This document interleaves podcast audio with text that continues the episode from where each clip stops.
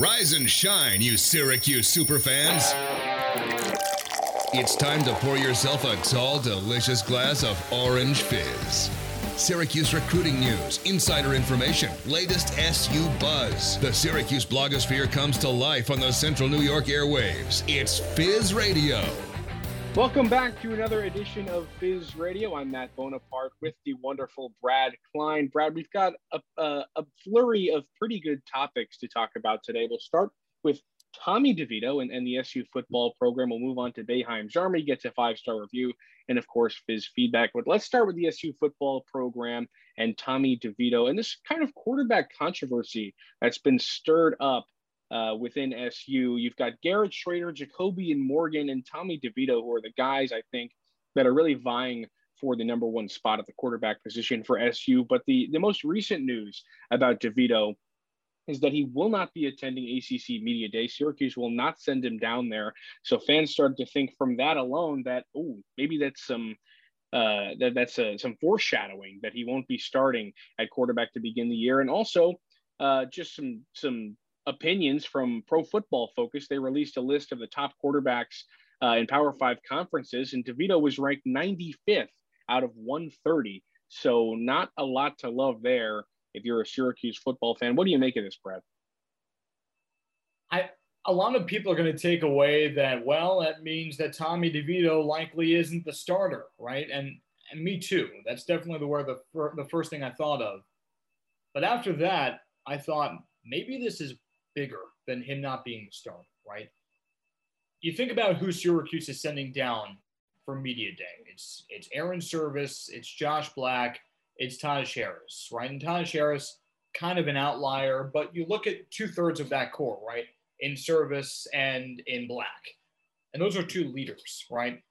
To me, for Tommy DeVito not to go down there says that he's not a leader, that no one that you can't really trust him on or off the field.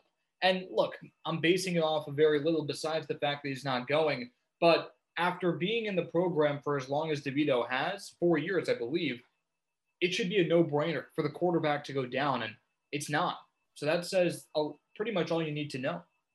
And he's been there two years prior. He was there when Dungey was there, and he was there last year. Uh, so it is a little bit of a red flag. We don't know. Maybe it's some kind of injury. He can't make it, or or maybe it's what we all think and that he won't be starting a quarterback this year. But regardless, ACC Media Day next week. Uh, it is going to be over two days, actually, the 21st and the 22nd. Myself and John Eads will be there covering everything you need to know for Orange Fizz. So make sure you follow along our coverage. Um, but Brad, here's my question to you about Tommy DeVito. We've seen him play really poorly in the past. Um, in terms of pocket awareness, in terms of finding his target. We know he has some intangibles like that big arm, but do you think he deserves that starting spot? Do you think that he is better than than JaCobian Morgan or Garrett Shrader? I almost feel like no one deserves it, right? You need to earn it to deserve it, and no one has done anything to earn it. I, I the sad truth is, whoever starts will likely be starting by default, and that's that's not the formula for a very good football team. But think about it. Jacoby Morgan was better than awful last year, if that's even a metric that you can be proud of. Garrett Shrader didn't play quarterback last year. Tommy DeVito might as well not have played quarterback last year, and Dylan Markowitz was nowhere to be found. So, for anyone that you think is going to be the starting quarterback, I'm thinking it's only because of the guys around him. So, does he deserve to be? No. how many interceptions can you possibly throw for you to not deserve to be the starting quarterback of Syracuse football. Sure. Um, and I think that there is some talent there. I mean, Shrader, while he did play wide receiver last year at Mississippi State, is a talented quarterback. Um, and, and I don't think that Tommy DeVito is the worst player ever to live, but the guy needs to get a lot better if he's going to compete uh, in the ACC. So, yes, there's a lot of strides to be made for Syracuse football, but they're going to have to figure it out. And I think that Dino will go with DeVito day one just because, you know, that's his guy and that's the narrative that we've been fed for a couple years now. But it's going to be, there's going to be a turning point in the season where there's a telling moment in which DeVito isn't playing well and, and Dino has to make a decision of do I keep this guy on? Do I do I stick with him or and use the classic line that he always does, and which is, uh, you know, we throw the guy out there who's going to uh, give us a chance to win the game. Um, is that going to prove to be DeVito, or will it be one of those other guys? We don't know, uh, but it certainly doesn't look good for the future of this football team. But the scary thing about that, and I think that he will start DeVito as well, almost by default, right? The scary thing about DeVito starting week one is that he's basically going to be starting for three weeks at that point. I mean, that you look at the schedule, right? And it's impossible, from my perspective, it's impossible for DeVito to only start Ohio and then the opener and then nothing else because you have Ohio and then Rutgers, which is a tough game, they a very very losable game, but you're not losing Ohio even with DeVito under center, right? And then you have Albany, right? So uh, my projection is DeVito plays looks pretty good against Ohio, who won't look good against Ohio. So all the Syracuse fans that have a short memory are going to say, "Yeah, look at Tommy DeVito. He's our quarterback. He's our guy." Goes back to the dome, plays Rutgers, doesn't play well, and then people are saying, "Well, maybe it was just a bad game. He played well against Ohio. Then he's going to play against Albany, and he'll be good against Albany." And he'll probably start four weeks at that point because then you have Liberty. And he'll probably stink it up against Liberty. And then maybe Dino goes to someone else. But that's the slippery slope that you go down, right? So if you're Dino Babers, you're better off making a decision now rather than then. Sure. I think you're right. But I don't think there's any way Dino makes a decision that isn't DeVito. I just don't think that he'll do that. But I mean, it is it is pretty weird that he's not going to media day. Like that just is pretty weird. And it's not like you're sending other guys who are bona fide superstars. You're sending Airon Servais, an offensive lineman, a defensive lineman in Josh Black, and then the guy who flipped off a camera in Taj Harris. So I don't understand that one. That one was, exa- yeah. Was it's not exactly a star-studded lineup that SU is sending down there. Let me ask you this, Matt. Let me ask you this, and it kind of this conversation kind of reminds me of All-Star talk, right? Whenever there's an All-Star game, people say, "Oh, this guy should have been in." Okay, well, you have to tell me who should not have gone. All right, so we both agree that Taj Harris should not have gone to media day. Who should have? Should it have been Tommy DeVito? I don't think so. I think so. I mean, if you're going to start him, absolutely, it should have been. But, but Dino probably doesn't know if he's going to start him. That's okay, so even then, I think even then, you'd rather talk to Sean Tucker or perhaps Garrett Williams. Garrett Williams, maybe. I'm, Michael Jones. I, Michael Jones would have been a pretty good pick. Maybe almost making me change my pick. I'm thinking Chris Elmore might be a pretty uh, good pick. Elmore also came into my head. I think Elmore would be a lot of fun your guy. I think it's a good pick, Chris Elmore, but I Michael Jones I can get behind. Not Taj Harris though. Not Taj Harris. It's just it's very weird and peculiar, and it's hard not to try and draw conclusions from it because it's just an odd move. It's an oddball move from Dino Babers, um, and one that I think will end up proving something down the line. Well, uh, we're to have to take a break. But on the other side, we'll be talking Boeheim's Army. You're listening to Fizz Radio on the Score 1260.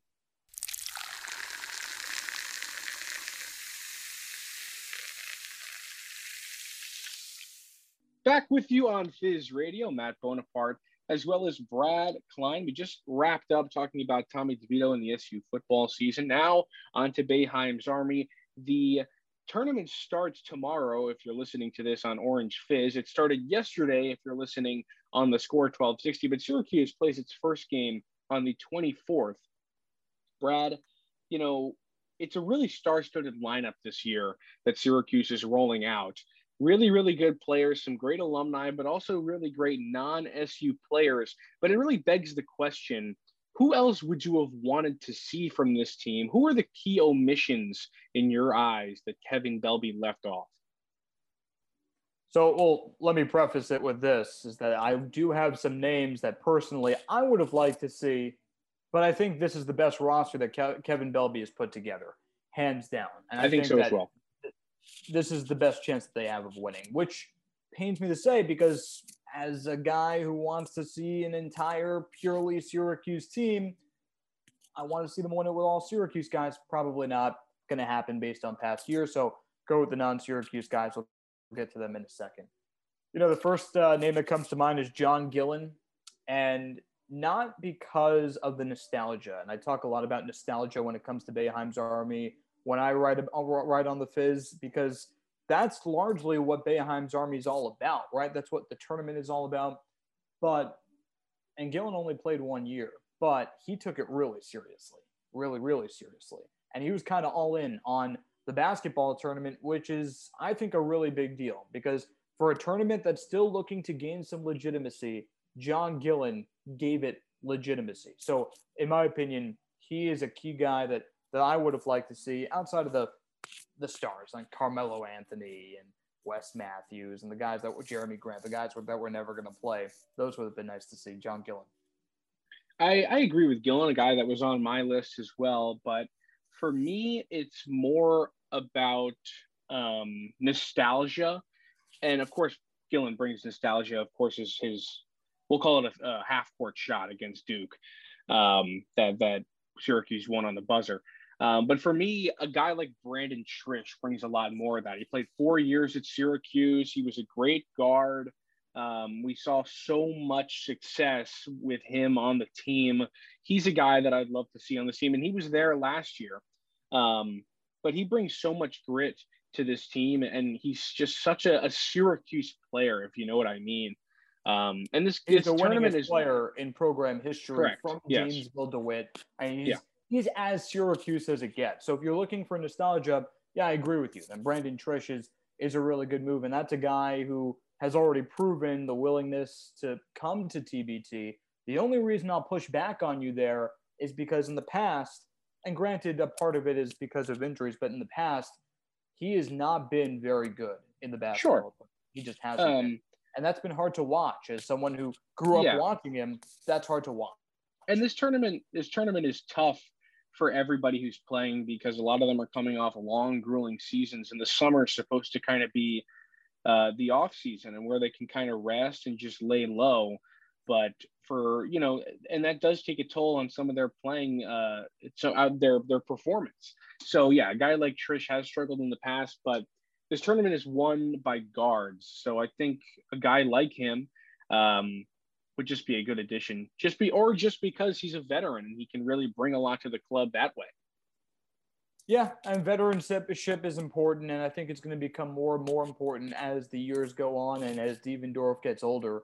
But if you're looking for veteranship and leadership, I think you almost have it covered with the the ultra pseudo leader in Eric Devendorf in a way. Sure. You can almost never have too much of that.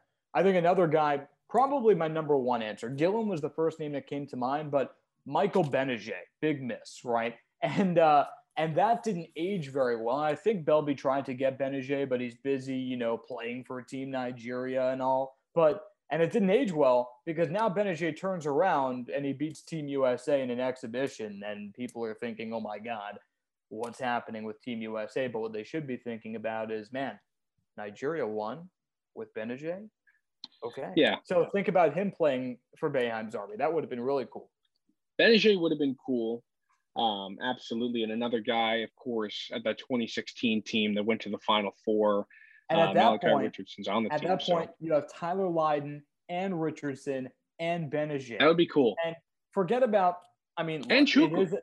and Chukwu. Oh, yeah. You can't forget about Chukwu. You can't have a Final Four reunion without Paschal Chukwu. Absolutely. Yeah. But in my opinion, and the funny thing is, like, it is a Final Four run. And as stupid as this might sound, I don't I wouldn't even think of that as a Final Four reunion. I would think of it as a Virginia and Gonzaga game reunion because those are the good memories. Like getting smacked in the Final Four, that's not what I look back on, right? And when I feel sad on a rainy day, I'm more likely to turn on the Malachi Richardson Virginia highlights than I am the final four Selly highlights because those those ended poorly, right? But but yeah, I, I, think it would have been really nice to have those guys together as well. You're telling me you wouldn't put on the Paschal Chukwu Syracuse career highlights? Probably not. Not yet. Hey, hey, Paschal, yeah, Chukwu, if you're out there, if you're out there, give me a highlight to watch and I'll watch it. Okay. You have an opportunity with the basketball tournament. Go do it. Do something. All right, another guy that I um, thought of, and a guy that was on the team last year and didn't necessarily play all that well, but I think fits well into this team is Donte Greene. Um, Syracuse, he was a great Syracuse player uh, in the in the late 2000s. Played like 2007, 2008. He has three point shot. He could play on the inside. Um, I found myself yelling at the television a lot last year, asking why he wasn't getting rebounds and instead just trying to take threes. But hey, Donte Greene would be a great addition to this team. A guy that Kevin Belbey, in an interview I did with him, you should go check that out on orangefizz.net, said he was one of the best Boeheim's Army players of all time. So I think Donte actually, Green would be a great addition. But how about this? I'm going to disagree with you, and I'm going to disagree with Kevin Belbey. Yes, Donte Greene was an excellent player for Boeheim's Army, but he doesn't fit what they're trying to do right now. Not at all. See, Boeheim's Army, if you look at the roster, they have size. They have a lot of size. They have Tyler Lydon and Chris McCullough, and of course, Paschal Chukwu, right? In years past, they would have had like one of those guys. Uh, last year, they tried to have McCullough, didn't work because he was on the international scene. Tyler Lydon fell through, and they didn't have Paschal Chukwu either. So they had Donte Greene, who is tall and is tall enough to play the five, but plays like a three, right? And, and again, nothing wrong with that if you have another five, which they didn't. They're trying to lick their wounds and they're trying to learn from their mistakes. It was a mistake last year, right? And there seem to be some people th- say they might be overcompensating for that. But I say no one in this tournament will have nearly as much height as Boeheim's Army. And think about the advantage it is to have more length on the court and at any given time against any given opponent. And that's what Syracuse basketball is all about. That's what the 2 3 zone is all about. Even if you're, you're not playing the zone, if you're just better physically, it's going to give you a much better chance. So give me the length and give me, more importantly, the guys that play with their length. And you talk about the length, but they also have some really, really talented guards. I mean, and that's where we get into another topic, which is these non SU players that have joined the team. A couple of talented guards are Keifer Sykes and Tyrese Rice, both non-SU players. Rice played his college days at Boston College, and uh, Keifer Sykes at uh, Green Bay. So two guys who are going to come in and, and, really be great uh, in the backcourt for SU, um, and names that SU fans are going to have to get used to, ones that they haven't ever heard before. I am not at all upset in that there are non-SU players on the team. As long as it is a mostly Syracuse-derived team, I don't really care. Um, but I get, I, I get the feeling that you're not the same way.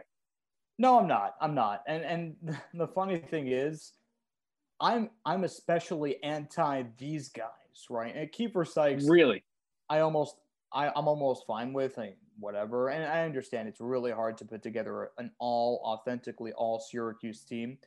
But let me explain, okay? So Tyrese Rice is a Boston College Eagle. I mean, that's that's where he played his college ball, right? Correct. And a lot of Syracuse fans aren't going to know him or remember him, not because he wasn't good, but because Boston College was in the ACC when Syracuse was still in the Big East when he was playing. So he wasn't really on the Syracuse radar. But I still kind of consider Boston College a pseudo rival. So uh, if you're going to have a non Syracuse player to have a BC Eagle is pretty tough.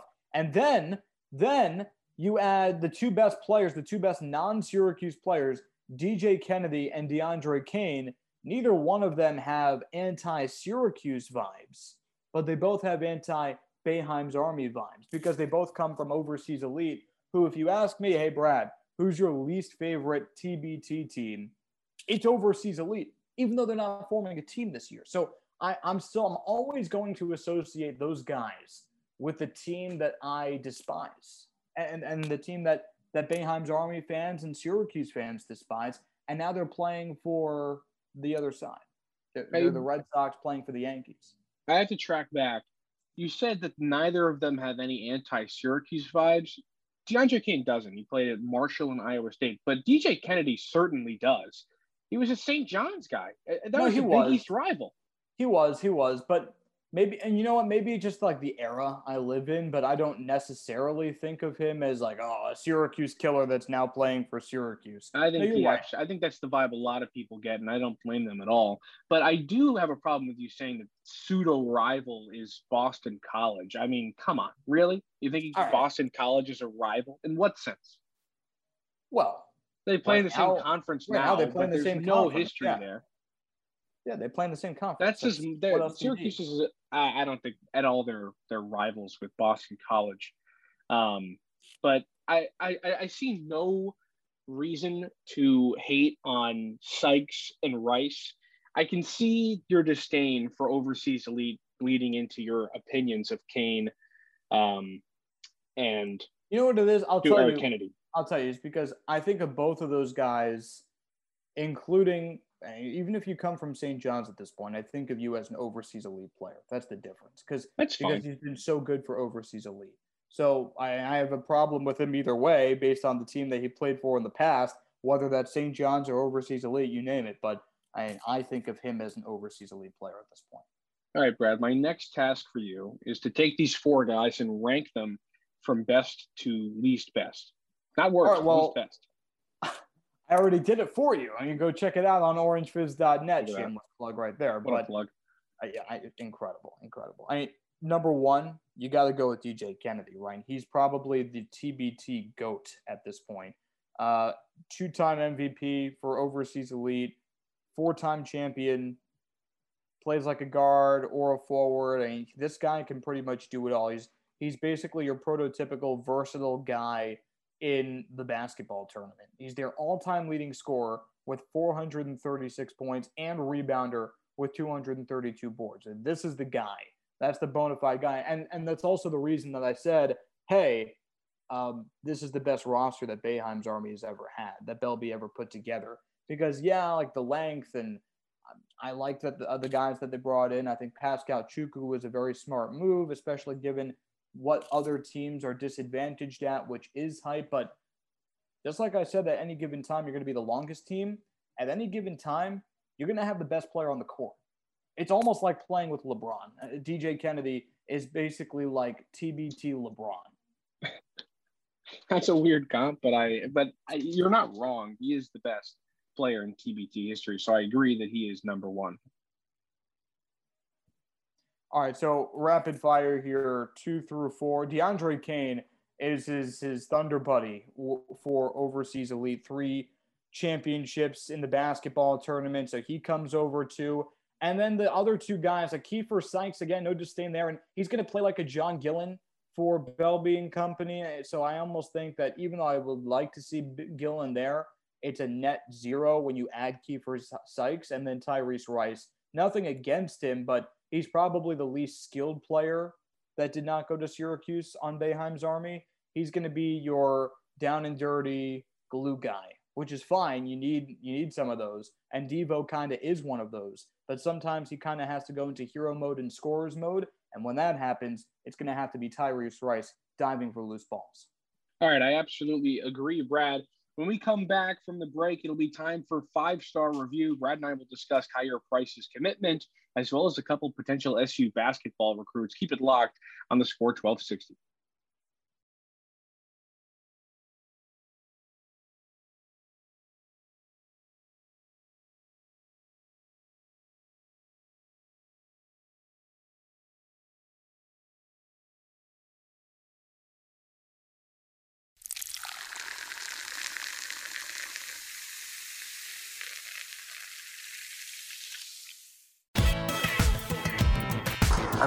Five star review. Five star ride. I'd like to share with you one of our five star reviews. Hey, five stars. Back here on Fizz Radio, Matt Bonaparte as well as Brad Klein with you. Five star review time on Orange Fizz Radio. Brad, we've got Tyre Price to talk about, a three star defensive lineman that just committed to Syracuse in this already very defensively uh, focused draft. And and the big story, or not draft, excuse me, I meant recruiting class. The big story within this commitment is that they kind of snap back at West Virginia who who stole Jacoby spells right from under them. It's good that Syracuse is winning in the terms of recruiting battle with a team like West Virginia, and it's good that Syracuse is winning in their own backyard as he comes right out of New Jersey. Yeah, well, that's that's the point. I mean, Syracuse right now and the program as a whole is in a pretty dark place. So I think that can best it be encapsulated by you think it's a win when you get a three star defensive lineman from New Jersey over West Virginia. And you think that's a win and you think that's something worth celebrating, then that means that your program is in a very tough spot. Sure, absolutely. And I think that everybody knows that Syracuse football isn't in the greatest spot. Um, but a guy like Kyer Price, you know, he's not going to save the program necessarily, but it, it's the it's the baby steps and the and the little things that count right now for SU. Uh, and I think that this is uh this is okay to be celebrated. All right, let's move on to some basketball. Uh, JJ Starling was a name that we heard a lot at the beginning of the offseason. Uh, he's a, a guard, a guard forward prospect at La Lumiere High School for the 2022 class. He was a guy that I think was a huge uh, target for for in a lot of fans' eyes, but nowadays really kind of isn't. What are your thoughts on that and, and how that's changed over time? Well, it's changed over time because of the guys that have that Syracuse has bolstered the class with, right? It was once upon a time JJ Starling as the big fish in this class would have been a celebratory thing, and and now he's almost a second fiddle. But you need to get JJ Starling, and you absolutely have to, right? And, and it's not because you need the guy in terms of a player, but it's very similar to to the price commitment in that you need to defend your home turf. JJ Starling grew up within spitting distance of the dome, and if you lose him, because of why you don't need him, then what does that do? That opens up a precedent for your recruiting ground to go elsewhere. You need to land JJ Starling. You need to land JJ Starling, is what you think. Absolutely. Absolutely have to. And worst case scenario, what happens? Transfers after one year because he's not getting the playing time. Go get him. If he wants to come here and he wants to stay home, then go get him. And you're not going to turn him away. I'm not saying that Syracuse is going to turn him away, but you have to pursue him harder. And now there's almost less of a reason for you to lose him because before it was, hey, JJ, come to Syracuse, be the messiah of the program that you grew up watching. Now it is, hey, JJ, the program that you grew up watching is now good. So come to Syracuse. It's another reason for him to come, and it's another reason for Syracuse to be able to land him. So if they don't, it's going to look especially bad. I don't think that's necessarily true. I think that right now, Syracuse basketball recruiting looks great. I mean, you've got one, as of right now, you have one of the best recruiting classes for the 2022 in the country. I think they're fourth or third right now. Um, you've got two really solid guys under your belt in, in uh, Kamari Lands and Justin Taylor. I don't think that you necessarily have to go out and get a really another really solid player you could go out and get a Quadir Copeland, who's a three star, and I think that would be fine. I don't necessarily think you have to get JJ Starling. Um, and I don't think not getting him would be necessarily a terrible look because you're already building upon something that was criticized so heavily throughout last season, which was Syracuse's recruiting. There was a huge article from the DO in which um, they criticized Syracuse. A Syracuse offer wasn't a, a good one or as much carried as much weight as it used uh, as it did before was the, the uh, point that they were getting at. I don't think that necessarily is the truth anymore as you're getting as they're getting better and better within recruiting. So I don't I, obviously it would help and I think that it would be a crazy class to bring in, but I don't necessarily think you need to go out and get them. Then prove it, right? If, if you believe, and you being UMatt Bonaparte and Syracuse, if you believe that a Syracuse offer right now is a hot ticket item, then JJ Starling should be coming, right? Because there's no one on planet Earth that has more of a reason right now to commit to Syracuse than JJ Starling. So if he doesn't, why commit, is that true? Because he is a hometown kid. Because he is a good player that I would assume wants to play for a good team, and he has all of those options right here, right now, at Syracuse. It was not the case when Syracuse started recruiting him because they were not a good team that did not recruit well. And there was an offer on the table for JJ Starling when that DO article came out that said, hey, a Syracuse offer doesn't mean anything. Now it means something, prove it. And if, it, and if he doesn't come, that means it doesn't mean as much as you thought it did. And it invalidates the entire, oh, well, Syracuse recruiting is back thing. If, if Duke, put it this way, okay? Duke basketball, when they had the big three, Cam Reddish, RJ Barrett, Zion Williamson, when they had the big three, if they had a JJ Starling in their area, five miles away from Durham, they'd get him. They'd get him because a Duke offer, especially with that class and the way that program was going, Duke offer was an undeniable offer. So if you believe you're in that class, if you believe you're even close, then JJ Starling should come. Sure, but I also think that you think it's too night and day in terms of is it back, is it not? I think that as of last year, Syracuse recruiting wasn't in the spot that Syracuse fans wanted it to be or the program wanted it to be. And now, with the a class coming in like this one in 2022, they're on the road back to getting to where they were maybe in the early 2010s or the late 2000s, where they could kind of get anybody they wanted. Um, it doesn't mean that they're right back there, and an offer from Syracuse should be an instant yes. They're just getting back to a point where they're recruiting giant and Syracuse can go out and get five stars just like anybody else. So I don't think you can expect that they'll be right there like they were a few years ago. You need to know that they're going to get back there soon and this is this is part of doing that and on that being on that road. So if you're on that road, don't take a detour with not getting JJ Starling, right? I mean, I'm this sure is, they want to, is, but I just don't necessarily mean, think it's like a make or break. Is it a make or break, make or break? No, but it's a big commitment, and it's a bigger commitment than your typical four star with an already good class. Because again, Syracuse recruiting is an army of steamrollers, and especially with how dark of a of a place recruiting has been in recently, you don't want to revert back at all. You don't want to hesitate at all. I, this is a program with a ticking clock and Jim Boeheim retiring very soon. So you want to take advantage of a Hall of Famer when you have him, which is not going to be for very long. So if you can convince more and more guys that Syracuse is a legit program again and Syracuse recruiting is legit again, then that's how you do it. And then JJ Starling saying, eh, nah, I'm, I'm not going to play for the guy I have a poster of in my room, that's not helping your cause. Okay, to advance this conversation a little, I want to I want to to pose you this. Syracuse has shown some interest in 2024 number one uh, ESPN recruit Derik Queen out of Baltimore. Do you think that they have a chance at getting him? Do you think that their yeah. their trajectory, their current trajectory points that they can land this guy? Yeah, they can land him. I the, the funny thing is at, at this point there's no reason to not offer him and to not be interested in him and to not go after him. So they went after him and you know they're putting out feelers. Are they going to get him? No probably not but could they? Yeah i guess.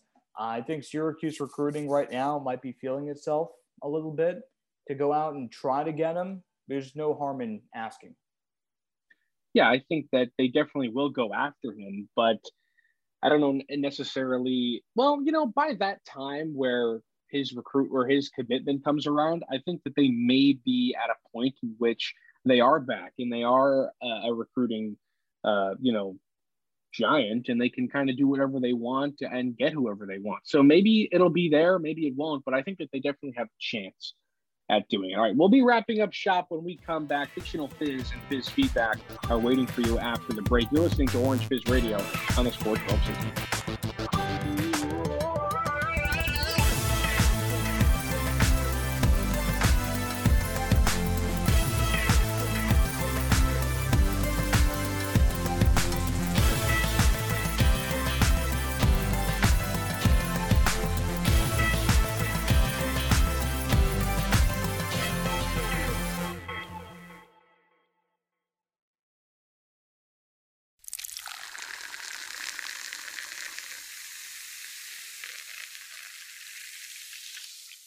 Wrapping up shop here on Fizz Radio, Matt Bonaparte and Brad Klein with you. Brad, it's time for some good old fictional Fizz, your second ever time playing fictional Fizz. Here we go. The first one for you, and if you don't know what the game is, by the way, I give Brad a fictional betting line. It's usually an over under, and then he tells me the over or the under of the fictional betting line. Uh, so, first one football wins, SU football wins. How many will they have? Over under three and a half. Did you go to Vegas? Did you look at the actual number? Because this is These such are a Vegas off number. the dome. Off the dome, Brad. Okay, okay, okay. So they had one win last year. The good news for the over is that they have a lot more non-cons than are winnable. So like Ohio and Albany, I'm I'm already seeing two wins there. So they need two more wins. They're gonna they're gonna get two more wins. They have to. Yeah, yeah. Give me three and a half.